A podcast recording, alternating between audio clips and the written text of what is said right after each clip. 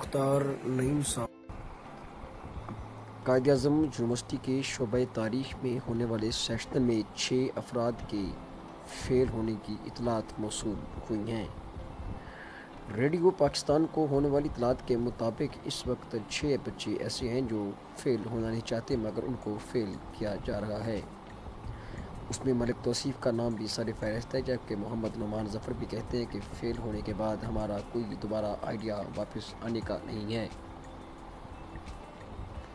Quaid Azam university کے وسط میں نکلنے والے شیر نے آج اپنی رودات وزیر اعظم پاکستان جناب شاہد خاقان عباسی کو سنا دی ہے۔